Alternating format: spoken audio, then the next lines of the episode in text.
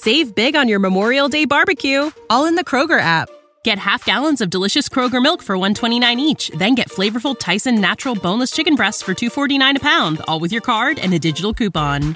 Shop these deals at your local Kroger today or tap the screen now to download the Kroger app to save big today.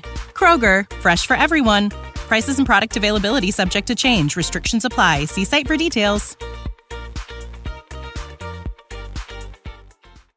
The Coaches Network, bringing the game together.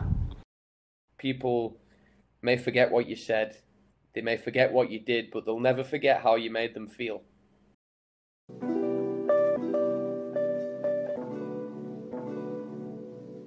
The Coaches Network, bringing the game together. Hey guys, you're now listening to the Coaches Network, a podcast aiming to bring people at the heart of coach and player development together. My name's Coach Yas, a performance coach, content creator, and founder of the Coaches Network. And today's episode is going to be part of our How To series, where we discuss a range of topics and, with the help of our guests, break down some actionable how to steps to help you reach your full potential. Enjoy.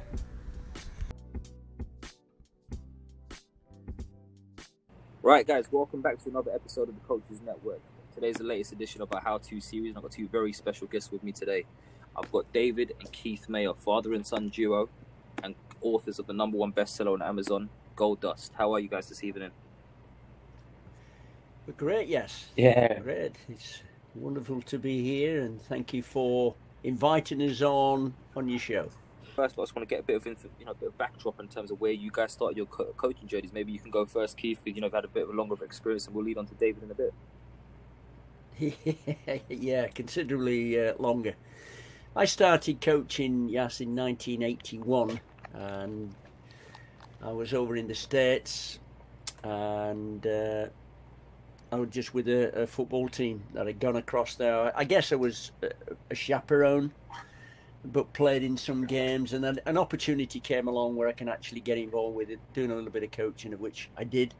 I quite liked it, and uh, I was still playing, but the roots of or the fundamentals of what I picked up from that experience were quite significant for me. I think that grandeur of being a, a Brian Clough type was, you know, Brian Clough was in his in his pomp at that point. So I, I started coaching in 1981, and then uh, in 1984 did my, my what was classed back then the the full badge, which is now the UEFA A license failed it in 84 but passed in 85 and uh, as a, as a as a consequence to all of that it's created lots of opportunities for me to travel. I've traveled uh, to to many I've been to China did the pro license in South Korea uh, in 2017 with a, a, good friend of mine called Dick Bate I'm sure we'll bring back uh, his name will come up again in the in the conversation and then I've been over to the States many, many times. Uh, lots and lots of travel, lots of opportunities for me to coach in uh, in varying platforms. Coached at Leeds United when they had Centre of Excellences. Coached at Nottingham Forest uh, when they, when there was a transformation from Centre of Excellence to Academy, and got offered a got offered a, an assistant academy director's role uh, taking the, the 14 to 16s ages. I, I, didn't take it. It was the money wasn't very good, and there was lots of travel, which I did anyway. And so from that, I continued to work at Forest for uh, eight and a half years. So the likes of Jermaine Jenas, Michael Dawson are players that came on. They, they played for me. I played a very small part in their development, and then got into coach education. I became a, a what was what is now an affiliate tutor, but I was a, a coach educator. Uh, back in 1987, I believe, I've been coaching uh, or coach developing. And then most recently, well, so most recently, my I'm coming now into my sixth season uh, of working at Leeds United, at, uh, sorry, Leeds United, Liverpool Academy, uh, where I've uh, I work as a, a, part-time member of staff, and uh, I've spent many many times developing, still develop around some excellent and wonderful people who have got vast and varied experiences, uh, along with my own experiences. There's a there's a lovely little chemistry where, where I currently Brilliant. work.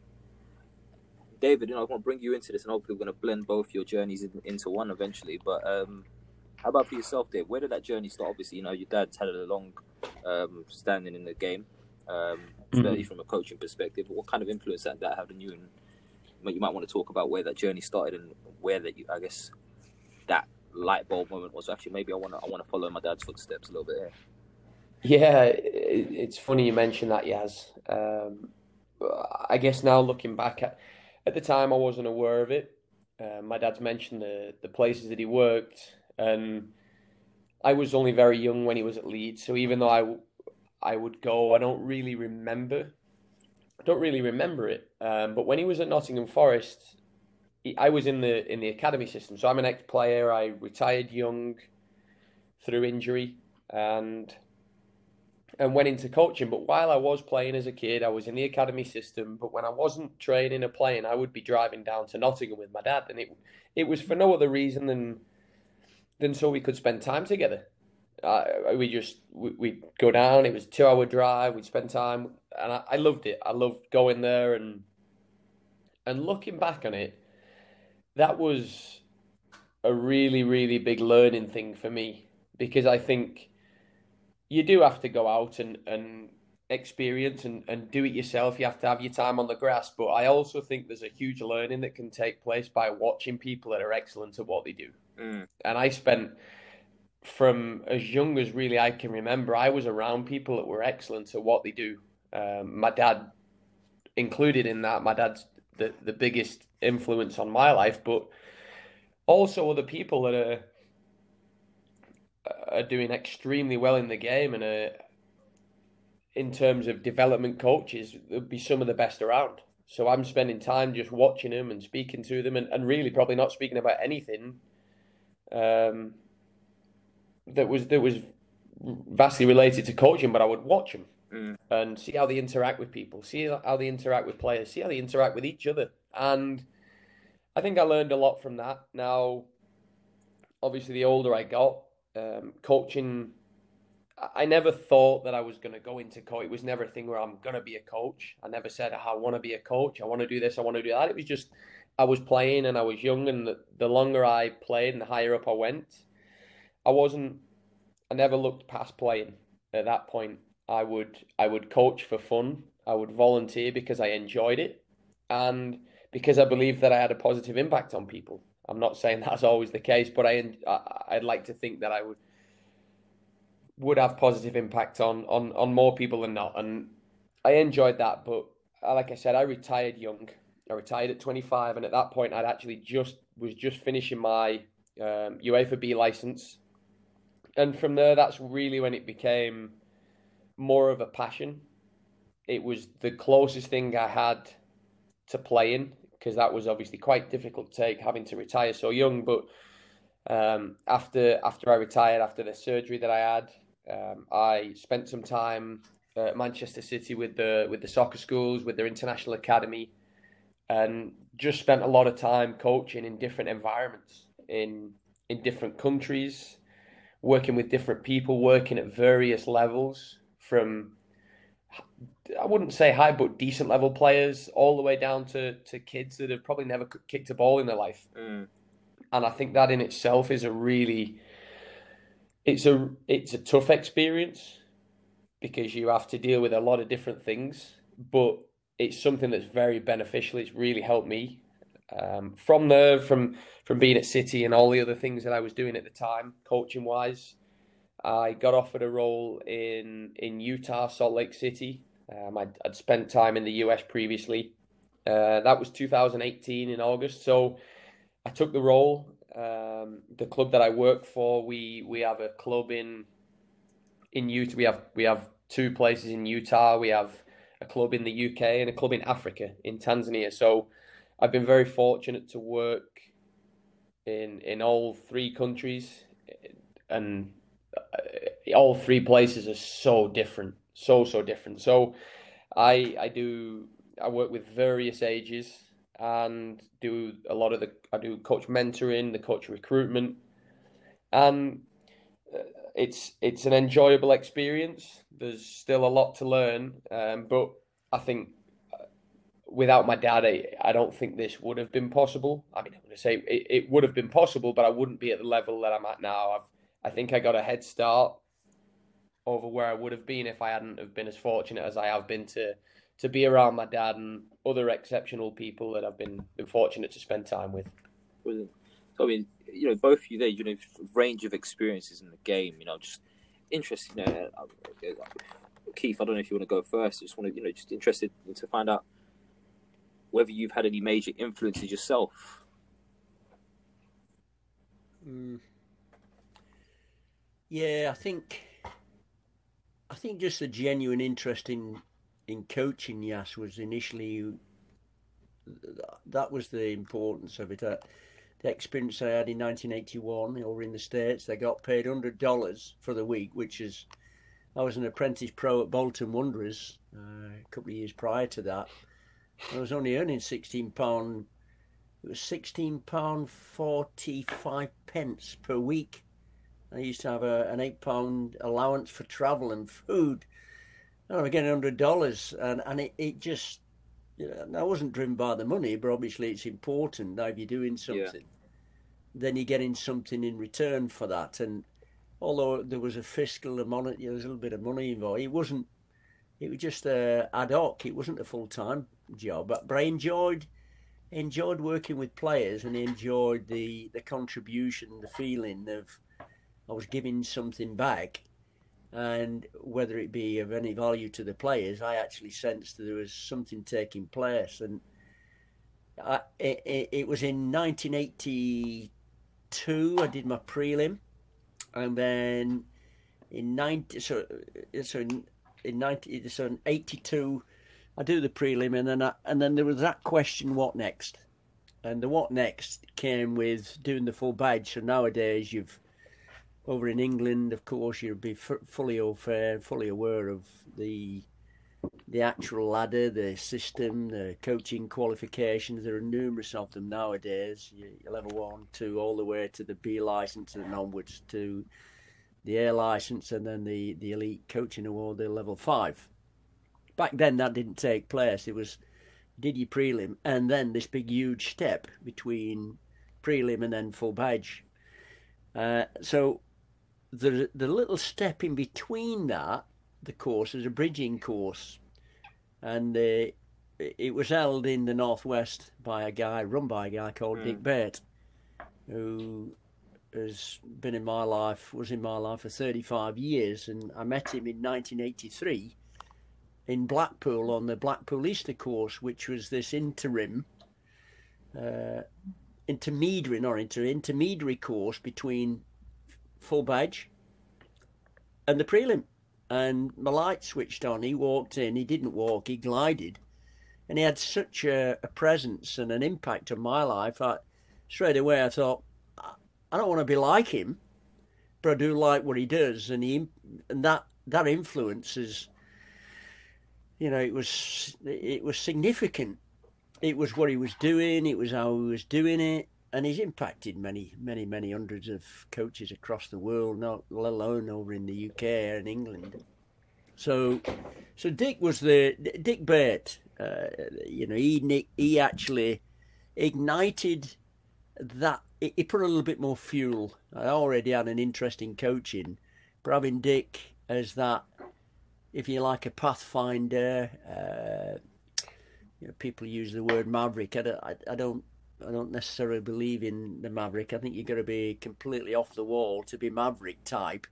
He wasn't off the wall. He was very, very PC, very, very uh, clinical around his detail, everything around his content, everything around his organisation, the way he delivered sessions, the way he provided the support, and and he so so Dick was the one that actually helped me in in in uh, in in help in this route for where I'm at currently, and he's played a, a big part in it. So there have been many others, of course. I've been very fortunate to to watch the likes of Don Howe, Dario Gradi, and you just travel, yes. I think if you've got a, a real deep passion and a curiosity to want to learn and to become better at doing what you do, you go and seek it. You go and look for it, and that's the question that you know many. How can I become a better coach? And in essence, I think what you're going to do, you're going to nobody's going to come to you. You're going to go and find it, and if you find out the good exemplars,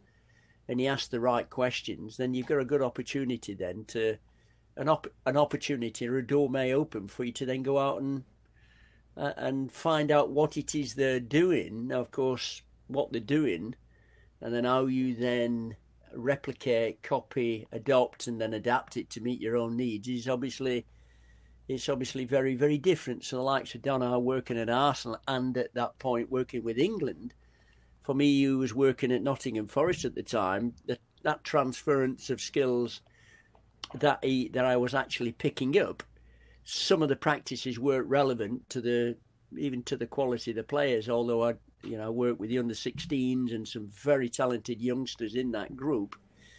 The practices weren't relevant, but it, the content was very mm. useful. And even though you know the level ones and the technical detail and the and the level twos, you don't necessarily need to use it. I think it's nice that you've got it if if you require it, and as and when it's one of those stages really where you've got to you've got to apply the knowledge at the appropriate time, and then there's a hopefully it sticks. And we, we you know, you'll know yourself, you never really know whether it sticks or not. You just know that something's taking place, and so that that was really how it started for me, and that's how it's it still continues uh, because the more the more and more I think I know, the more and more I find out that I don't, and the the, the greatest CPD that I have undertaken most recently. He's doing what you're doing. He's doing the podcasts, and you meet some terrific people. I've never met you, but you know, in the intro, I'm getting a you know uh, a real good insight as to what you're about as a person. And there's lots of there's lots of people who are very very good. They're good people. There's lots of good people about. I think we attach to that and stick to them and just glean whatever we can uh, from as many people as is possible that that can add value to us. That's all. We're it's like you being a you know you're a tutor for the FA and you'll have people that are under your wing and you're their postman. That's really what you are. You're a postman of information and whoever you're sending the messages out to, they'll pick the messages up and then when they've had enough of you, they'll just get they don't get rid of you. They just they need to you, we need to add value and the people that add value have got good post rounds. The people keep going back to them because the, there's always something else that they can help develop the person, and so we're, we're, and that's what Dick was to me. He was he was a postman of information, and you know I constantly uh, we had you know many years of varied interactions, anything anything other than football, which was great as well. So that actually added more colour to the experience. Just touching on that, you know, you talked there about Dick Bate. I'm just curious, you know, if you if you could, and I'm sure it'd be very difficult. And I've spoken to many people who've, who've, who've looked up to Dick Bate as a as almost a mentor and a major influence on their journeys. Um, what will be one of the biggest messages that you or learnings that you've taken from Dick Bate that you know that just stays with you even till now? Mm. I think it'd be very difficult to actually add one. Uh, I know in in 19, 19 uh, sorry 2017 I was uh, Dick. Uh, he actually directed the uh, AFC Pro license course, and he asked me to to present and deliver on that particular mm. course. The one thing that he had was I never heard him speak badly about man or woman in all my 35 years. He was humble and he just knew what he, he knew. You knew he knew. He knew he knew, and he, but he didn't need to tell you. you, you there was no, you know, there was no edge. There was no ego. He was zero ego. He's just very comfortable in his own presence. I remember whilst uh, it was 2016 on a on a the previous year's pro license, I walked in. It was a great experience for me. Is we just arrived in South Korea, two, three days into the course, and uh, sorry, three days in Korea, and then the first day of the course uh, comes along. Where we've been doing some practical work in the morning, and then Dick walks in in the afternoon. I've got we got changed, we got showered. It was extremely hot. July in in South Korea is unbelievably. Uh, temperatures are intense, and the humidity is unbelievable. So everywhere you you only walk 20 yards, you'd be you'd be melting, you'd be sweating. So we've been outside morning. PM, we've got a, a theory session, and I've got showered. I'm I'm I'm professional in terms of how I look, but Dick walked in and he's got a. I'll never forget it. He glided in, yes, with. He's come down these steps. We're in a we're in a lecture theatre where the, the, the chairs tapered upwards or downwards towards the, the front. And he just glided down, everybody's looking down. He looked absolutely immense. He, he was a. He, he, he just wonderfully presented, shirt and ties, immaculate presentation. And there I am with no shirt, no tie on I've got a nice, you know, I've got some suit pants on and just a shirt, and I just felt underdressed. Uh, he just, he just had quality in every single thing that he did in his life. Uh, from a footballing standpoint, I don't obviously. I've known him a long, long, long, long time. Uh, those were the so to actually answer the question in one, give you, it'd be very difficult, yes, but for sure he had quality, he was immense presence. He knew what he, he knew what he wanted, and he presented it in such an articulate and concise manner that the information stuck. He had this brilliant ability to teach the game in such a way where you would always come away with something, no matter where you were, no matter what you'd done in the game. Even academy managers, our academy manager at the club, uh, sorry, our head of football operations, who was academy manager at Nottingham Forest at the time, and uh, we'd be, he'd done a, a CPD uh, wherever I can't remember exactly where it was, and every time you come away with information. It was an it was a font of content and information, but it's the way he did it, and it just stuck. It sticks, and his his legacy lives on. There's no doubt about it. The, the, there's not many people like you know, my uh, my good friend Dick Brilliant. Dave, I just want to extend that question onto you a little bit. Have you had any major influence? I know you touched on your, your, your dad was one of the biggest ones for you. You had any other major influence in your journey, and if so, what would you say is one of the biggest lessons you took from them? Oh, um, yeah, I, have been.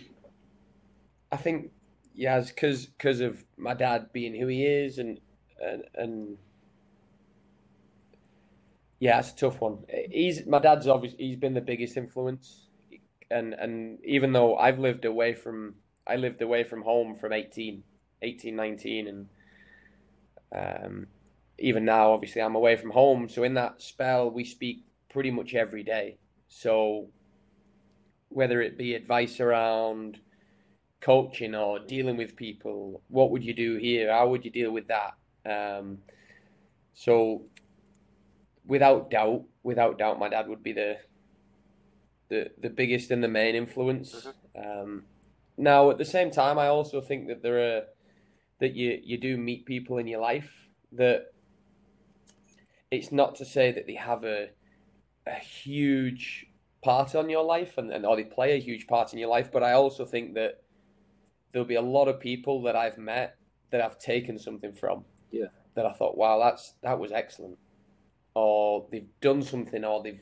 the way that they've deli- maybe whether they've delivered a session or the the way that they've dealt with a certain player. Um, there are even, for me, I think it's quite important that you get experiences outside of the sport too. I think it's important that that you experience something other than just football. Um, and I've been, I think having mentors around you, I've been quite fortunate in the past 10 years or so, I, I've got mentors that my dad is obviously the biggest one, like we spoke about, but I have mentors that are that are not involved in sports, they're not involved in, in football, but the people that I, I speak to regularly and just bounce ideas off, just get a bit of advice on, and that that's really really helped me. There's there's um, one in in particular who, who has helped me a lot in the past eight years since I met him. It was really crazy story I met him, but it's a long one, so I don't want to go into it too much. But he's the guy's he's 71. He actually very successful business guy. The business that he was the COO of, he brokered a deal for 200 million dollars. So he's he's a he's a successful guy. He's done very well in his life, but he provides excellent advice, and he's someone that I can trust and rely on. And I think it's important that you get those people around you. Now, those people aren't they're not just going to fall in your lap or it's very very unlikely that they fall in your lap and they're there you have to go out and look for them you have to seek them and find people that have had that have had experiences that have that have knowledge and and wisdom in things that could help you and and utilize it and and cling on to him. and george the guy that i spoke about he's definitely one of those people i it's a friendship. He's 71, but I, I class him as a friend, mm. and I'm I'm only 28. So um, that would have, have I don't think that relationship would have never materialized had it not have been for my curiosity. Um, and also, there are others, the other mentors that I have that I've I've gone out and I've looked for them. So I couldn't be uh, look like uh, my dad's the main one. There's no there's no doubt about that. And the one thing that that I've got from from my dad, and it comes from really where the book came from too, and what I think we we live by is is the Maya Angelou quote. Um, people may forget what you said, they may forget what you did, but they'll never forget how you made them feel and and that's something that I, I actually sent that quote to my dad in 2011, and that's something that we live by. But spending time around my dad and seeing how he operates with people, that he lived by that, and that's something that I've took into the way that I deal with people, the way that I coach, mm. and and how I go about doing it. Brilliant. And I think the key, the key thing that you touched on there, you know, is is that element of having a mentor. The mentor doesn't have to be industry specific, and I think um, I've had plenty of conversations with people in the past, and you know, especially when it comes to coaching, they think that you have to go to another coach, especially another football coach. You, know, I, I always advise and encourage people to go out and watch other coaches in different sports and different industries in that respect, because I do feel there's loads of transferable things that you can take away from um, anyone. Um, it's just it's just being more conscious and aware of what it is you're actually looking for. If that makes sense. Yeah. Um, yeah. Now, you guys touched there on obviously the book. You know, you, uh, Keith, you spoke a lot there about Dick Bate, and you know, your book was dedicated to Dick Bate. Um, just you know, wanted to get a bit more detail around how the book came about. Then, I started to write a book 16 years ago, yes, and I couldn't get past the first chapter. It was very difficult to. I was, and it. I never got into any of the content. It was just trying to justify to myself: did they have the experience, the knowledge, understanding? and equally did they have the uh, the, the the actual the actual experience to put together something that would be a in this case where Gold Dust now to become a more effective coach has be has become a a number one bestseller and has been for several months on, on Amazon uh, in the UK and reached the Eddie heights of number two in Kindle in the US and number three in book form in the US and apparently in Australia it was number three bestseller. So the the book itself started initially, yes, in in May of 2019. I'd been on a course in London uh, with David. Uh, he was heading back to the to, to the states, and I was heading back uh, to the northwest of England, where I live, uh, via train. And it, it was like I wouldn't say it was a eureka moment. I think I'd already had I'd had a book in my head for a long period of time, but really couldn't put it down. You know, I can't say writer's cramp. It's something where uh, it just needed formalising and putting into some legible format. So I rang David up and I don't want to, didn't want to die. I don't want to die with a book still in my head or a thought or a belief or something that I want to attain and do. And I think for those that are, are out there, if I can do it, anybody can do it. It's not just there's nothing special about it. It's just a matter of really having that drive and a passion to crack on and do things, and and work through and become not resilient around it. I think it was just a matter of I'm very very fortunate where my best friend is is on the other side of the the, the Atlantic. David's my best friend. Uh, I've got a, a, wonderful, wonderful daughter uh, and wife, but we do speak every single day. And David's already mentioned it. We uh, there's there's interactions take place, whether it be a little text, a phone call, or a, a WhatsApp. But we're always communicating to each other. And neither I or David we don't drink. So anyway, I rang David up. I said, "Look, I'm writing a book. I've had enough. I'm writing a book, and this is out." And it wasn't, "Are you going to help me?" Straight away, the the words out of it is, "Well, I'll help you," and and then that was it. So I was very fortunate. I'd hit the I'd hit the jackpot because all the all the content was. I can't say it was there. It was just there is a book. There's lots of information. There's lots of knowledge around it and I think there's an element of understanding of what it is that uh, I want the book to look like, but I didn't know how it was going to turn out. And Davey was massively instrumental in that.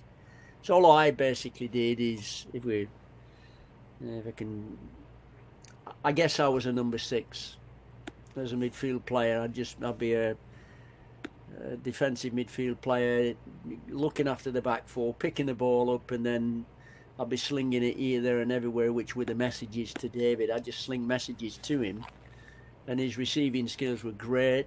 Uh, sometimes they were they were they were wayward, and that would probably be because of the the pass it was either too hard, it was a bit harsh, uh, it wasn't as detailed, it was a bit loose, and uh, well, all he did, his, his receiving skills and finishing skills were absolutely outstanding, world class. So I just gave him information. He ran with it. Hotel Starbucks near where we live. Uh, they made many, many, many hundreds of pounds where he would be sat, just diluting, putting together, putting things into legible format, so that's really where it is, uh, Yas. And the book came out on, on the 27th of May of 2019. And uh, two days later, 29th of May, it, it was a number one bestseller, which was just knocked the socks off everything, which was which is great. So the one thing that we, uh, you know, that I feel very, very, very, very privileged in and I'm proud he's having he's having David by my side because I couldn't have I couldn't and I wouldn't want to have anybody else other than David. He uh, he's brilliant. He's outstanding. He's bright. He's all. I think the important thing for anybody out there is if you just hang around with people who are clever. That's all, and all I do is just I've done exactly Fantastic. that. Fantastic, and you know the the book. It you know how it's Gold Dust. How to become a more effective coach uh, quickly, shall I add. Um, it delves into a range of things, you know, in terms of managing the environment, setting an environment, uh, just looking at how to maybe develop and build on the athlete performance and, and, and whatnot. What would you say are some of the key things that kind of tie into that? Where are your philosophy? David, having spent a lot of time with your dad, I'm sure you know that you've already touched on numerous times. You had a ma- massive influence on you. Is there any yeah. differences in terms of the way you guys see things, or is it very much interlinked and congruent with one another? I'd I'd say it's very interlinked. Now, it's not to say that we'll that we'll necessarily agree with everything that we both do, um, but it, it is interlinked. We share the same beliefs around why we do what we do. Um, we believe that it's not just athletes or players, it's people in your environment. So if new coaches come in, you've also got to make them feel comfortable too. And I think that's where it lies in in in anything that you do, whether it be business, whether it be sports, if some if you make somebody feel comfortable in the environment, you're more likely to get more out of them. Now, people come in and, and if they don't enjoy being where they're at and it, it's not a nice environment, you're not going to get as much out of them. And, and that was where they were the, the beliefs that we have. Um, my dad mentioned the course that, that we went on right before we decided about the book. And as as coaches, we're in a really privileged position to positively impact people's lives, whether it be grassroots, where you're working with five and six year olds, or whether it be professional athletes. Either way, you, you still have you have a really good opportunity to positively influence people, and you can do it in a, in a in a vast, a lot of different ways. But one of the big things that came from the book that me and my dad share very closely is the language that you use, how you use it, and how that impacts the people that you work with. So the way and, and it, it's how the brain works. Um, your brain is wired in certain ways, and you can say things to impact how people think about something. And we wanted to get this out in, in the book in the most simple way possible where it was it was readable and that people could understand it. So we made we put story we we have stories and experiences that we've had and we also got stories and experiences from other people that are world class in the in their own individual field, from ex Premier League managers to um, very successful. One of them ways actually the most, if not one of the most successful rugby league coaches in the history of, of the sport in the UK is an Australian guy. He's now back in the NRL. Um, we have top youth coaches, and the the similarity. We asked them all the same question. The similarity between us all was we had very similar thoughts and ideas around what it what what we believe is right for the people that we work with, for the players and for the athletes. And for us, it was then putting that, like I said, into a written format where people could read it. But it's um, it was a really, really it was a great journey, and for me, one of the best learning experiences I've had, uh, if not the best and and I look back on it and see how much I've improved as a coach and as a person since writing the book because I now feel like I'm able to provide more value for people to to actually help them in their lives, whether it be the players that I work with or whether it be the coaches that I mentor too. Definitely, and I think um, you know, one day, and I, I plan on following you in I guess in your footsteps in that respect, and you know putting some content together that does have that much value. You know, to, for you guys, and I just want to really say congratulations again. You know for you know completing that and obviously achieving that status of number one bestseller on Amazon over the, over recent months in particular. Um, you know, I just want to kind of delve a bit deeper. You know, what your thoughts and your uh, perspective on one key question then to each of you. Uh, the key if you want to start us off for yourself, what do you define as an effective coach? Clarity. I think you need to have lots of clarity about what it is your intentions are, and no matter what level. I think if you don't have the clarity of what it is you're intending to do, you'll never you never know whether you've landed or not. So it's important to to have some transparency around the outcome I think if you if that's uppermost, the planning obviously is massively important around that. But unless you know what it is you're intending to do, it's like setting off yes, and you uh, you know you just want to set off in your in your little ocean liner and you're aware, and, but yet you don't have you don't have any intention, you don't know where you're going. Then now you know you're going to arrive. You're just going to get somewhere. So I think you're going to have clarity about your where you want to be in whatever session now, of course, that can come in its varying guises, can't it, in terms of practice design, but I think that's important. So, unless you have the clarity around things, you know, even that, I think there's that many different types of practice designs nowadays.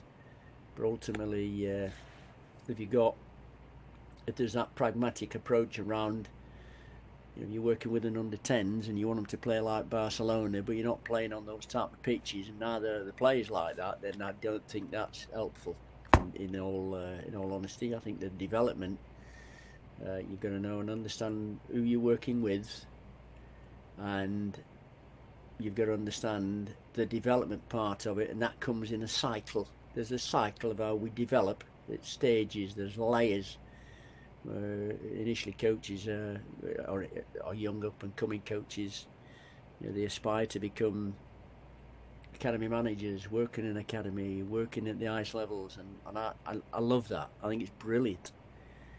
Uh, but there are there are things that need to there's pain thresholds that, that need to be bro- broken down, and, and most of that comes through, you know, what you don't do right. It's actually reflecting upon what didn't work, and then adopting adapting good practice, finding good good students and good people who can help you en route. But I think ultimately, if you don't have the clarity about what your intentions are, it's going to be a rocky road definitely. And I think you know it's one of the key things, you know, that again your book does mention around setting that environment. I think a lot of that is down to understanding the individuals uh, within it, and I guess the I guess the environment in terms of if you touch there, you know, you might want your team to play at Barcelona, but your players aren't playing on pitches and in the same settings as Barcelona. So how can we expect that to occur? Um, so it's you know really about developing that tailored and I guess yeah, tailored approach to the group that you're working with or the individual that you're working with at, that, at that given time. Um, you know, so just interested, to, you know, to get get your thoughts, David. Then, um, how do we go about setting that environment? What are things that coaches should be considering when they're looking to uh, prepare that optimal environment for you know, talent development in that respect? Mm-hmm. Yeah, it's a great question.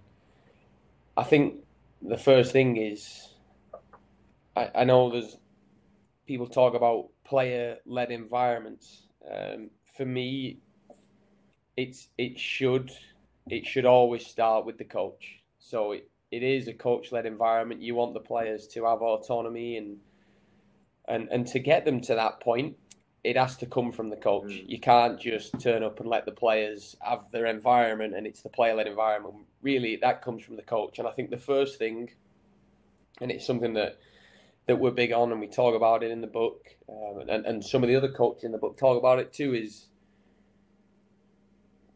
coaching energy, and the way that you approach your session. Now, if we were to, if I had a session today, and I rock up to the session with my phone in my hand, and I'm sulking because I've just had a fight with the dog, and I'm I'm downbeat. I'm very mundane in the way that I say things. I'm very flat, then the chances are very high that the, the players will drive off that energy. Mm. So I can if I I can act that way, if I come in and say right, and I want us and I want us to be energetic, but I'm acting like that, and I tell the players I want energy.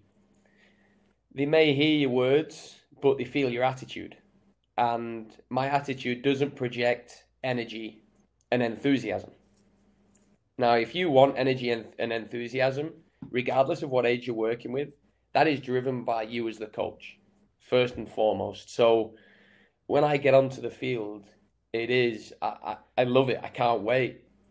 I'm in. I'm ready. I'm I'm lively. Um, it is something that I took from one of the coaches when one of the, the rugby coach actually.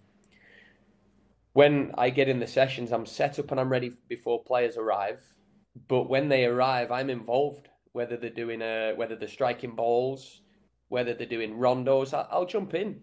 I'll jump in with them, and I drive the session a little bit from the start. Now, once you've got that, once you've got that little bit, and the players are consistent with it, it may then be more player led because the players now know what to know what is expected of them, and they may be able to to bring it every session. But it does start with the coach. I think that's the that's the main thing. So coaching energy is, is massive, and that goes in in how you act, how you project yourself. Um, The other one is we there is, and I think it's become a lot more prevalent now of how you make people feel. So there's a lot of there's a lot of stuff online. There's a lot of really good stuff online that talk about this environment where we've got to make it good for the players or good for the athletes, good for the people that you're working with. And what we wanted to dive into with this book is well, how do you do that? Because people, yeah, as coaches, I don't know a coach that has bad intentions, that goes out and purposely wants to ruin a session mm. and ruin a, a kid's a kid's day or ruin a player's day. I've never met a coach that wants to do that, but I think it, it, it does take place um, when people say things or act in certain ways, not knowing what effect it's actually having on people. So I think being really aware of, of what you say and how you say it is is important and, and especially with if we talk about younger kids in particular, um, when people make mistakes, they know they've made a mistake. And for us, I think it's about the process. So if you if you give if a kid gives the ball away, I can stand on the sideline with good intentions but shout, "Why are you giving the ball away? Mm. What what have you done that for?" Well, it's not helping. That that's not helping the kid. You're actually amplifying something that they already know that they've done. They know they've given the ball away. My job as the coach is to find find the reasons why. Yeah. What what reasons were there behind them maybe misplacing a pass? So and and I I would break it down with with something like that is there are normally three reasons why or one of three reasons maybe more than one as to why something hasn't been successful. Are they technically technically they might not be efficient enough in that moment. They might not be able to hit a ball 20 yards. And that's why it didn't get there. Um, the decision making might not be at the level where it needed to be to execute the pass, or athletically they might not they might not be strong enough. And it's all well and good me sitting there saying, "Stop giving the ball away," but really that as as a coach and, and I think as coaches we are teachers. Our job is to teach people and to help them to become better at what it is they do. Um, but you have to be really mindful and really aware of the language that you use and the things that you say to people and that is something that i think we we aimed to get out in the book i think we got we got some of that out in the book. And it has been great. We've had feedback come back from coaches where they've said that they've they realized afterwards that maybe they didn't know fully what they were doing. And it was only after reading the book and going and and, and reflecting that they've now made positive changes to help the athletes that they work with too. And I think you know just something you touch on there within that is that element of awareness. Um, I think a lot of coaches, and you know, talk talk there about coaches not necessarily having bad intentions, because you know, and I say the same with parents. In fact, a lot of parents mm-hmm. come to you know support their their their children or uh, players or family members even come along to support their you know in, their their players and whatnot within their journeys and sometimes I may be unconscious of some of the behavior that they're carrying out um, or just in some cases not educated enough mm-hmm. so I guess from that perspective what would you suggest as some strategies and you know this is this is this will be extended to you as well Keith if you, if you want to feel free to jump in around what coaches could be doing to become more self aware in those moments. And I want to just take you back a little bit as well in terms of that whole coach led and player led element. I think a lot of coaches, certainly from my experience in, in having discussions, get can get easily confused between a player led and a player centered environment. Mm-hmm. Um, and that player led can very easily be uh, perceived as you know that phrase of "let the game be the teacher, let the let the players go out and enjoy themselves," and that's it. I mean, I'm I'm, I'm quite skeptical about that aspect of things myself. Just you know, there's, there's two parts to that. You know, first of all, what would those strategies be that potentially coaches could do to maybe um, do some self-reflection and evaluation, it could potentially extend to parents. And would you mind just talking to a little bit in terms of how you would differentiate the player-led and player-centered environments in that respect. Yeah, yeah. good good questions again there, Yas. Um, I think, and this again, this was a learning experience for myself during during the writing of the book, and since it came out that it's player centered, and I think it should be player centered because you are tailoring what you do around the players. So when when you're working on certain things, the way you act with your players, you're doing it because you believe it's right for them, mm. and it has to be it has to be centered around what is best for the group or group and individuals at that moment. Um, now with player led, I'm not going to say that it should never be player led because players need the accountability. They need. I think it's a great tool and it's it's a great way for players to grow by giving the responsibility. Responsibility could be something as simple as getting the equipment in after the session. Um, now, in higher, the higher up you go, and you're in high end sports, I think it's it's player led. Could be around the culture, and we had on our on the podcast that we have, we had um, Gareth Ainsworth and Richard Dobson that have created a culture at Wycombe Wanderers where the environment is player led, but it's it is also it's also because of the culture that was created by the coaches, by the staff that they have. Because you you can't, I don't think you can go into an environment and just let it be player led. You have to you have to create what it is you want first, and you have to get the personnel in and and that's what I know at Wycombe. That's what they did. They have the generals and there's there's four or five players that that now have a, a really strong hold on the culture at the club and they can lead they, they lead the dressing room. So so I would I would say that is a, a player led environment. Um, so I'll, I'll let my dad touch on the other part of the question as to how coaches can be be more aware and, and, and I think reflect on what they can do to improve as well. Yeah, I think the just to endorse some of the stuff that's already in. A great question, by the way. Yes, I think the the player centered, player led situation has been misconstrued and it's it's collaborated and built into something that just creates uh, can create a mess. And and chaos, which I think chaos for learning is that's it's it's important but it's understanding what that chaos needs to look like, or it needs to look mm. like, as long as it's controlled. So I do agree in uh, massively around the player centered stuff because if you're doing that and you're doing it for any other reason, then what is it? You need to you need to really look yourself in the mirror a little bit from but from a coaching perspective. You know, we can we can covertly or overtly invite players into the, the, the, the, practice itself. So it looks like it's player led, but in actual fact, it's been influenced massively by questions that we're posing.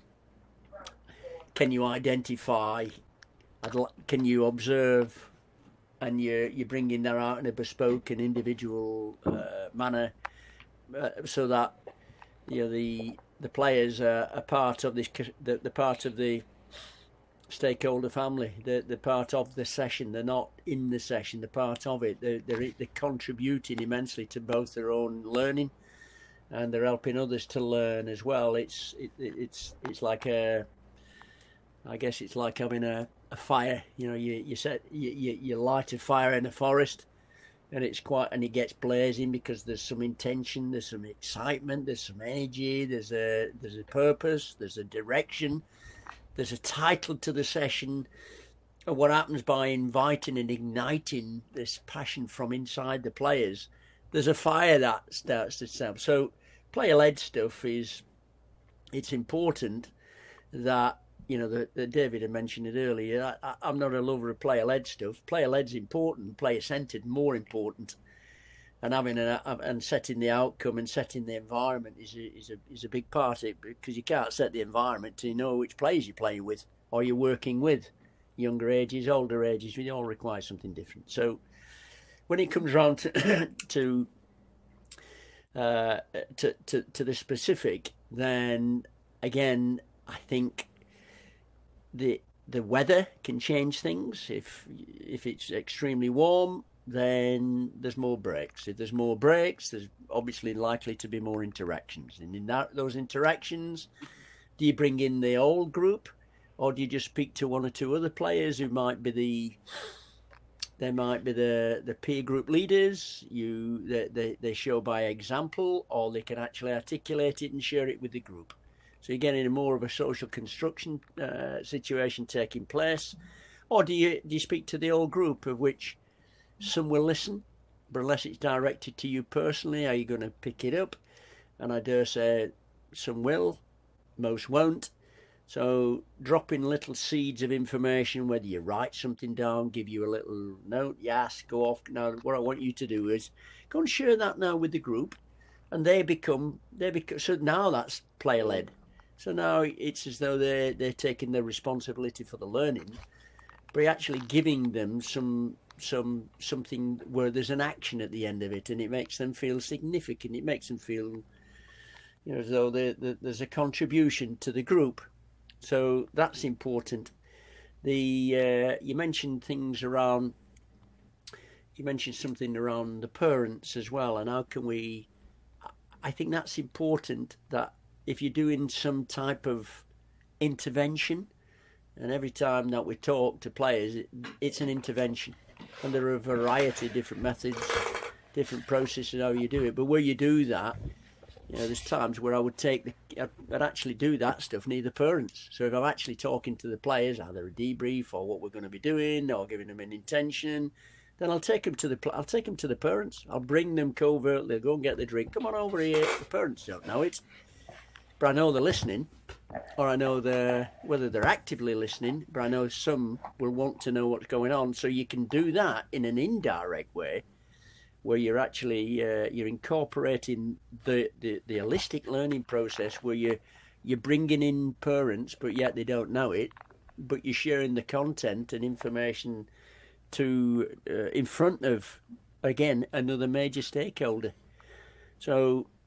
the the magic doesn't lie in doing what we do the, the, and that's what the book is about it's not the what is a practice the magic lies in how you do the practice, and it, the simplicity of it all is the genius, and all that we've intended to do is just share strategies that that work not just in football but in other sports, in across businesses. These are not new. We've just brought them to an awareness. That's all, and you know, it's just a it's just another element of the game where we can use the word communication. It's a huge, huge word but in actual fact, there are, you know, if we started to focus in on a specific theme of the game, say finishing, volleys specifically, then all we do, we're just focusing on volleys. That's what we do. But we know that there's a pass. We know there's going to be a pass at a point. We know that there's going to be a contact. We also know there's going to be a goalkeeper and goals. We know, but we're focusing in, in we're focused in on a specific element of development. But I do like the, uh, you know, the player-led, player-centered stuff is is a, massively misconstrued aspect of the game, and I think it's such a wonderful question that you posed, and it just invites, uh, you know, a, a different a different belief, and they are, that's all they are. We're just sharing a belief that we, I particularly you know I'm passionate about and how we treat people in, in in a way but you've got to have you've got to, we've got to understand where the ground rules are because if, if the inmates are allowed to run the asylum we're going to have some problems and I think in when we start to look at player led stuff or player centered player led tends to lead us down a slightly different path of which you then start to have so many constraints the coaches are stressed out can't control the group because they've actually they're not not put a choker on it, but they've actually not put framework around the thing. That's why we have a game of football. If there were, it's a game without any rules, then They can go anywhere they wish, and and so all we're doing is just putting some frames around it, putting a rule around it, putting some lines around it. And if you get into the onto the pitch, and then we get in the 18-yard box, that's another constraint. If you get in the six-yard box, that's what what work is spent in and around the six-yard box, and that's really all the book's Definitely, and I think one key thing that kind of you know it just resonates with me a little bit is uh, a conversation I had recently with a national basketball coach, and he he said something that made me really think. Do you know what? Actually, that's spot on. He said to me, "We're the coach, and we're meant to help the players, but they're the experts. They're the experts. We need to we need to come to their environment. We're, we're going to their environment to understand their perspective of the game and how they view it, and then within that, it's only by doing that we can truly make it player centered as well." Um, the, the, the, uh, exactly, and I, I- I think I, I agree partly with that. I don't, I don't necessarily disagree with it. By the way, I think it does depend on what's out there, but the information's on the outside of us every time that we deliver certain things, and I think we're more tuned in. In addition to, because if we watch something, yes, we're going to miss something else. We're Going to miss it, but it's definitely something where the information is out there. All we've got to be is more tuned in uh, and tune in to our sensory acuity. Uh, and the information, they've already got it. All we've got to do is draw it out Definitely. from them and just help them on their path. Definitely, I totally agree with that. So I guess you know the, the the question is then, how do we do it? How do we become more effective coaches? You know, what are the steps that we need to be taking, and it, how do we identify whether it's working or not? Have you guys got any suggestions and strategy for that? Yeah, I think the the first thing in, in regards to knowing whether you've hit the jackpot or whether you're having success, um, the key indicate the key indicator of is the change in behaviour that you see. So, if if you want, uh, and we can as a really simple example, um, if you go into an environment and you want after the session, you want players to make sure all the bottles are picked up. Because when you first get there, they don't do it. The indicator of success for me would be that three or four weeks down the line, they're doing it without me actually telling them. Um, so I think in terms of, of knowing knowing whether you've got through is that's the key indicator is the change in behaviour that you see from from your players now in terms of in terms of going about doing it, um, look, there are there are lots of different different things that we could touch on. Um, I think when when we and and for those that are listening, I, I guess I'll have to endorse it. Um, there'll be things in the book that you'll see that we've we've not touched on today. There'll be a lot in the book that you've not that, that you'll see that we haven't touched on today. Um, but I think that the big one is um, having. You obviously have to have the the player centered approach. With is the athlete's interest is is first and foremost. So you've you've got to care for them. Um, now, in terms of the language that you use, the way that you address people, how you say things, when you say them, um, something as as simple as and it being consistent I think is is very very important. So we do talk about it in the book. Most athletes they want to know three things. Um, the, do you care for me? So they want to know that you care for them, and how do you show that you care for them? Well, doing that little bit extra.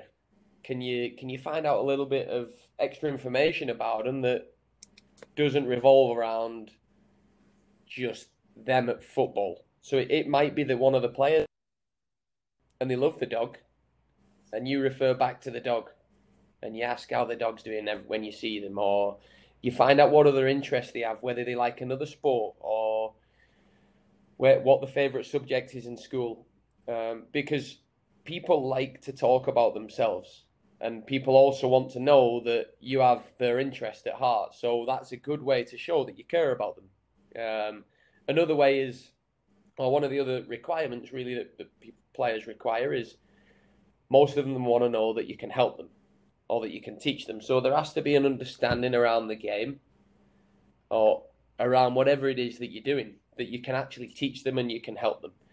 And then the other one is they want to know that they can trust you.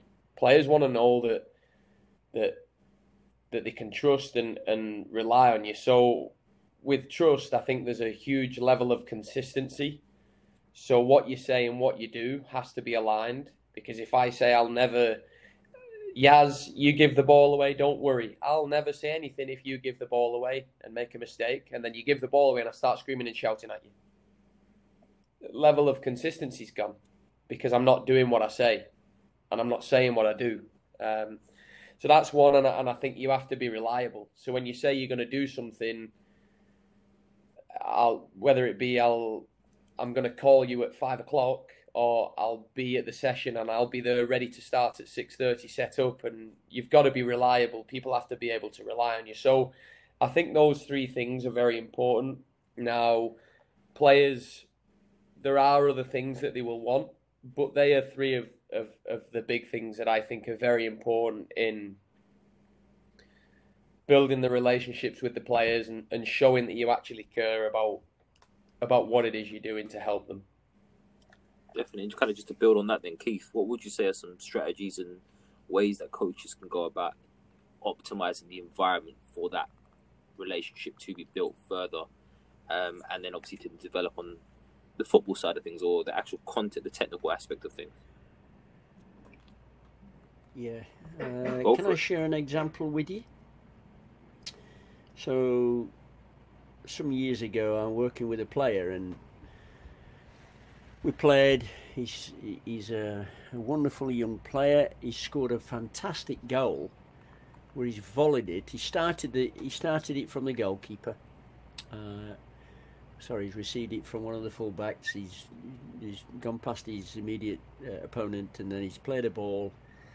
And younger players tend to get magnetised to the ball. They actually go to it he's only young, so which was a, a unique experience of watching this because it's only in the event, in the moment, you don't actually see it. But when you actually see it on video, you think, crikey, this was extremely special.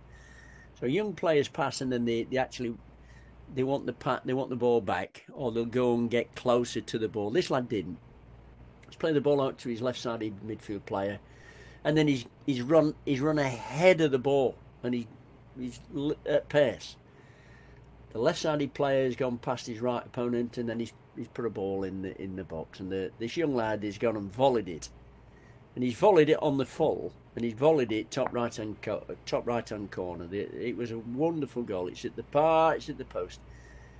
The parents, all the spectators that saw it, just applauded. It was that special. We get back to the dressing room, and I I couldn't leave it there. I looked toward at that point. I looked towards the physio who was standing with me at the time. I said, like, "Really? Is that? Have I just seen that?" Uh, and he just nodded in acknowledgement. And yep, he said it. Yep, he definitely did what you saw. Uh, very unique. We get back in the dressing room, and I, I couldn't let that slide. And what I did is uh, I asked the young lad. I said, "Is you, who's brought you today? Is your mum and dad about?" No, my, my, my dad's working. Uh, my mum my mum's here. I said, okay. Uh, right, when you get dressed and changed and you go outside, can you just ask your mum that I'd like to see you, please? You don't have to come inside. I'll come outside to her. And so I just found an appropriate area. We were outside, found an appropriate spot. So we're still in public, but not in earshot of anybody else. And this young lad, all I did with him at that point was I thanked him He's, he's uh, he was nine years of age, and I thanked him. I'm looking him in the eye and I'm pointing. I said, I've got to thank you for sharing such a wonderful gift today. And I genuinely meant it. I'm thanking a young boy. I am only be his granddad. And, but I did hear, and I know that in earshot was his mum. Although I weren't directing to his mum, I knew someone else was listening to the information that was taking place and and that relationship takes it somewhere else. As a consequence to that, his dad rang me later in the evening. Thanks very much. And I wasn't doing it for that, yes. I didn't do it for any mm. gratification. David shared with you the three things. Players want to know that you care, and I genuinely did and do. They want to know that they can learn from you. That's the other thing. And they want to know that uh, that that they you know they can trust you, and that can so consistency, but taking it to a different level on a on a you know from a an experiential perspective is actually sharing something with someone that was genuine. The relationship goes somewhere else, and it did do and does. He now knows that you know his his parents are fully aware that my interests are, uh, are his interests, and and that and that was from that. You know, I'd find out a little bit more around his own work. What do you do? What have you done today? What have you been doing in school? All those type of things. But genuinely listening, listening with an intent to want to listen to them rather than actually, it's it's just periphery. It's it's small talk. It isn't small talk. When so, young boys want to talk, they you know they're going to talk about you know what they do. they're not going to start having a big conversation about going out for a drink on a Saturday night. You know what they've been doing in school. What we've been. It'll be very short and brief. so those short and brief conversations, that interaction that we have, we've got to pay attention to them and register, remember them, and then regurgitate the information that they, that we get from them. And so all I did is, uh, it, this young boy liked he'd done history. In in in general, they, you ask young lads what they want to do or what they like most. It's PE, uh, unrightly so. Uh, but this lad liked PE. But it, this particular day, he'd been doing history and he'd been doing something about King Edward V. And, I, and I'm not very studious. I'm not uh, academic at all. I'm just very curious around how how we can help develop players and where it goes. And we never really know. We never truly know where where the learning's going to take place because it, it's a it's it's never a finished script. That it's never a finished script. We think we've finished something. We think we've picked something up. We think they've learned something. It's never a, it's never a completed script. What we've got to do is we we we we've got to ensure that there's learning taking place, uh, and the learning takes place organically, and it's what fits best. It's not what fits last week. It's what fits best for the moment. Because what worked last week might not work this week. So it's been flexible, being flexible in in in, in how we operate as facilitators, mentors, teachers, coaches. And so I asked him about King Edward V. He tells me all about it. Uh, but all I wanted to do is, look, I know very little about it, and I was genuinely honest about it, being humble and being, look, I, I know I don't know anything about King Edward V. Can, can you write something down for me? Anyway, the following session he did. He'd printed it out, but he'd highlighted King Edward V, how many wives, what had happened to him, and all I did, I still have it. I keep it, or I kept, I kept it. I still have it but I used it again in front of the group, which you know I'd shared with the group. Uh, you know what I what I learned from this experience, what had been picked up. And I don't know what that young lad. I have no idea what what uh, what he felt around me sharing it, other than he just shared from my perspective. I was listening to him. I genuinely wanted to know more about him. Uh, now it might seem trivial, but what it had done, it taken the, it taken a, a footballing relationship to a, an education relationship, and all we're doing is, as I said to you, it, it's, it's a never-ending script. All we do is just make sure that we're, you know, we're very tuned in to what's happening, and then what works this week, we might have to change it next week. But having flexibility, it, it's the law. There's something called the law of requisite variety. And the law of requisite variety is any man or woman uh, that has uh, the widest v- available options uh, available to us in, in, any system will be able to control it, will be able to control that system. So it's having more options available to us, and all we do is stocking up. That's all. Learning, unlearning, relearning. One key thing you, you touched on there is that that conscious and deliberate intent around actually wanting to understand and listen to that player. Now, I've spoken to a lot of coaches in the past about similar things, and you know, some of them may show signs that you know they're not genuinely interested. What would you advise those coaches, or maybe how to go about developing or is it a case of maybe identifying something about that player that you, as a coach, may be curious about. Yeah, I think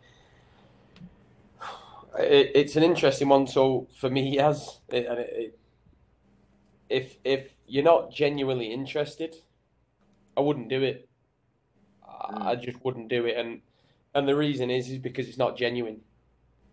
You're not doing it for the right reasons, and at that point, I would question whether whether you're actually truly doing whether you're coaching for the right reasons. Because at the end of the day we're doing it because we enjoy it. And that's i think as coaches we have to enjoy what we're doing but we all we're also doing it because we're impacting people's lives so mm. if somebody doesn't have a genuine interest in in doing that extra little bit to make it an even better experience for you and for the players, I wouldn't do it. Um, I don't think that it's not something that can be forced.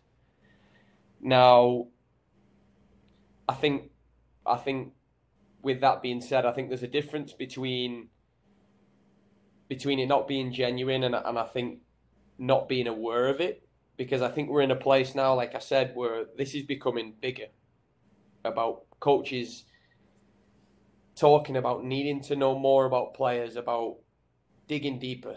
Um, so I, I, think there in the past, or there may have previously been times where people, coaches, maybe just they weren't doing it because they wasn't they weren't aware of the impact it could have on people. Whereas now, because they're becoming more aware, they're actually they're actually doing it and and delving deeper. Um, and when you realise that the impact that it can have that's when you jump in and and do what you can, do what you can. But if it's if it's not genuine, I, I, I think it's very very difficult. And we also touch on in the book about about being genuine in what you do. Um, I know I know that we, we talk about a story with with Darren Moore, who is now at Doncaster Rovers but was at West Brom. And he he would constantly he used that word a lot genuine. It has to be genuine. You, you have to be authentic you have to be yourself but you have to also be genuine. And whether that be when you meet the, the story about Darren Moore when we first met him I met I first met my dad had known Darren but when I first met him I felt like I'd known him for years and he wasn't putting on an act to try and seem very personal, personable. That's just how he was. He was just genuine, warm, uh, very welcoming, and, and wanted to make me feel comfortable. And the interesting thing has with, with Darren Moore is I, I don't even know if I, I don't think he he was aware of how comfortable he made people feel until he was probably told about it and I think that's an incredible trait to have. But it was a he was very genuine, and I think as coaches we have to be genuine. Um, but like I said, you have to be authentic. You have to be yourself. Bring your personality to the table, but do it in the right manner. Definitely. You know, just curious now, as, you know, as we start to wind down now. Obviously, you know, there's a lot of content within the book, and you know, you've come up. You know, you just talked about some strategies and things to consider when we are getting out there. I guess with our players and in, within different environments. I'm sure you guys have them. I'm sure, and I'm sure everyone has them. I'd be interested to know maybe what some of your bugbears are when it comes to coaching, and you know some of the, I guess, potentially outrageous or outlandish things that you've seen. That you think, well, we need to, we could be, you know, we can't be doing those. Oh, that's a tough one. Um, a, a different culture in the US. He has it is a different culture, um, but we do see it in the UK, especially in when you get to higher end sports. It's about higher end. It's about winning. So in professional sports, it's winning. You have to win. You don't win, you lose your job. But it's not the same in youth sports. In academies, academies will be different. Uh, winning is important, but in in academies, the it's very tailored around development. Now, I've had experiences over here, and I've also had experiences in the UK where coaches will do whatever they can, whatever they can to win. And if that means that little Johnny doesn't play any minutes at all because he may be the weakest player in the group, then he's not playing. Um, I actually had an experience in in February just gone where we played in a tournament. Now, look, when you go to tournaments, you want to win. I'm a I'm a competitor. I was a competitor when I played, and uh, in any whenever I, if we play board games, I want to win. So when when we play games, I think it is important that you want to win, and I think it's important that that children learn that winning is an important thing. Now, the definition of winning can be different for everybody, because a win could be a kid that that previously may have never been he's never made a, a successful pass in his life. He makes a successful pass. That's a win for me and I will I will make sure that, that kid knows that he's won in that that particular occasion in what he's done. So winning is important. Now we were in a tournament and we went. I wanted to win the tournament. I'll not beat around the bush with that, but I wouldn't do it at the expense of, of the players on my team. I wouldn't do it at the expense of ruining somebody else's day on the other team. And there were one of our there was a little scuffle went on. It was it was nothing. I mean it was a little bit of nothing. They've jumped up. They've a little bit of looking at each other and a push. And the opposition coaches actually, they were irate. These were 13 year old boys, irate on the sideline, screaming, screaming for a red card. Now, the ref was influenced by it. Was a young referee. He was influenced by it, and he sent the player off. Now, this player it was the first 20 minutes in, into the game. He actually had to miss the whole game of that game and the whole of the next game. So, in the moment, the coaches have screamed and shouted, red card, send him off, that's a disgrace. Um, for me, I, I have to address that because even though even though I think it's important that we we have to set very good examples. When coaches aren't, I think that also there's times where that has to be addressed. And I, I did have to speak to the coaches about it because I think they've, they've, I'm not, not going to say they've purposefully ruined this kid's day. I don't think they even know that they'll have done it because they're just caring about winning. But they ruined the kid's day and they actually ruined the game for, for 13 year olds. And I think that the biggest, that, that would be the biggest thing for me is coaches that go out solely to win. You see it under nine. You might see on Twitter. I've seen it on Twitter where you'll have coaches under nines talking about how they're going to beat everybody this season. it's not. It's not what it's about. It's not what it's about. It's important to win. Of course it is, but the kids aren't going to remember that in in in ten years' time. They're not going to look back and say, "Remember when we lost that game four one?" No, they're not. They're not in. They're not. It's not that deep and uh, that yeah, that would be it for me. That's the biggest thing. It's it's actually who are we doing it for? You get coaches that are doing it for their own egos. You're again, it, you're in it for the wrong game. It's not about you. In, in, in youth sports, it's certainly not about you because you're in a position where you are impacting so many lives.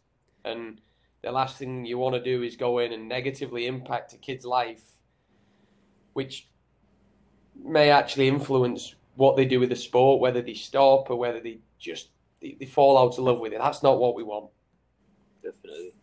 Keith, I'd just like to extend that question to you as well. Mm.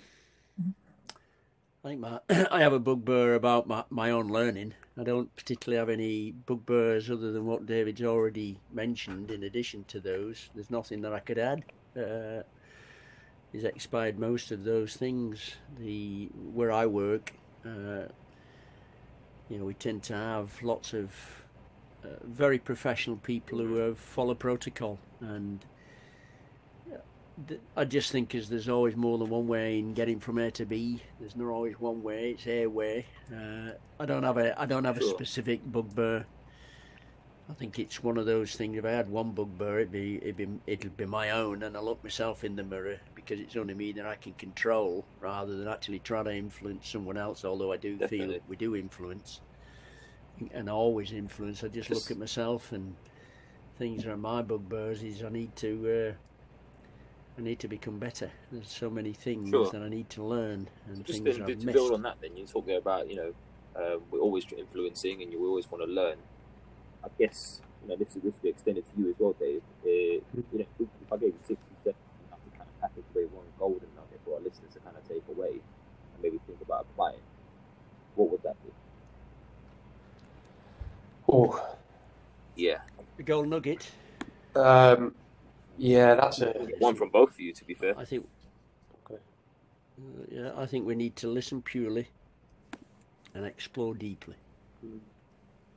Simple in a nutshell. How about Yeah. you, Dave? yeah. Mm. I think that that that's a massive one. I think. Oh, on top of that, you've got to want to continue growing and continue learning and, and continue reflecting on on what it is you do. Um, do what you can until you know better. And when you know better, do better. And I, and I think that runs true across across everything that you do. When you when you find different ways and better ways to to influence, utilize it and use them and, and use the people around you and find people that, that you can learn and grow from as well. Brilliant. Now, guys, you know, it's been a really interesting conversation for me so far, and I'm sure it will be for the listeners too. So, you know, just as we start to wind down, I just wonder if there's any way in particular that listeners could get in touch with you guys if they had any questions or wanted to reach out to you in particular. Yeah, we're um, we're both on Twitter. Um, my dad's on his, I think he's on his fourth or fifth Twitter account now. Okay. So, so he's, I don't, yeah, I think he kept misplacing his password. But since the book came out, he actually, um, he actually has his Twitter. So my dad's um, social media handle is Keith Mayer five. Um, mine, my Twitter handle is is DJ Mayer three. Um, and then we have a, we do have a Twitter for our for the podcast and, and other information on there, which is Feel free to Yeah. share as well. that's yeah, we I will we will we will do that. That one is um, Gold Dust Podcast, um, and we're, we're we're accessible. I love meeting new people. I love meeting interesting people. Um, this conversation, yes, wouldn't have happened if if you hadn't reached out to me. Um, and I'm really pleased that you did. You reached out to me on LinkedIn, and and I, I'm happy to engage with people and chat and learn from them too. So we're we're both accessible um, and happy to, to chat and to help people in any way that we can. Well, there you have it, guys. You've been listening to another edition of the Coaches Network How To series, where we discuss a range of topics and, with the help of our guests, break down some actionable how to steps for you to reach your full potential. Now, I've got no doubt that you've enjoyed today's episode as much as we have, but I just want to say thanks again, guys. You know, uh, your support is massively appreciated. So, thanks again for everyone that's been tuning in, and please do get in touch with us and today's guest to let us know where you're listening from, to share your thoughts, your views, and your key takeaways from today's show along with any suggestions for guests you'd like to see on the show and any topics you'd like to hear discussed. Ultimately, guys, the show is about you guys. So let us know what you're interested in, who you're interested in listening from. So get us get in touch. And on that note, guys, you can get in touch on Instagram at the Coaches Network or on Twitter at the Coaches Net. But please do not forget to use the hashtag the Coaches Network. That was the hashtag the Coaches Network. We need as much support we can get to keep great content coming out to you. Now, lastly, guys, I just want to say keep an eye out for our socials on the latest updates and announcements for upcoming guests and discussion topics with our panel. Until next time, guys, take care and have a great day. The Coaches Network, bringing the game together.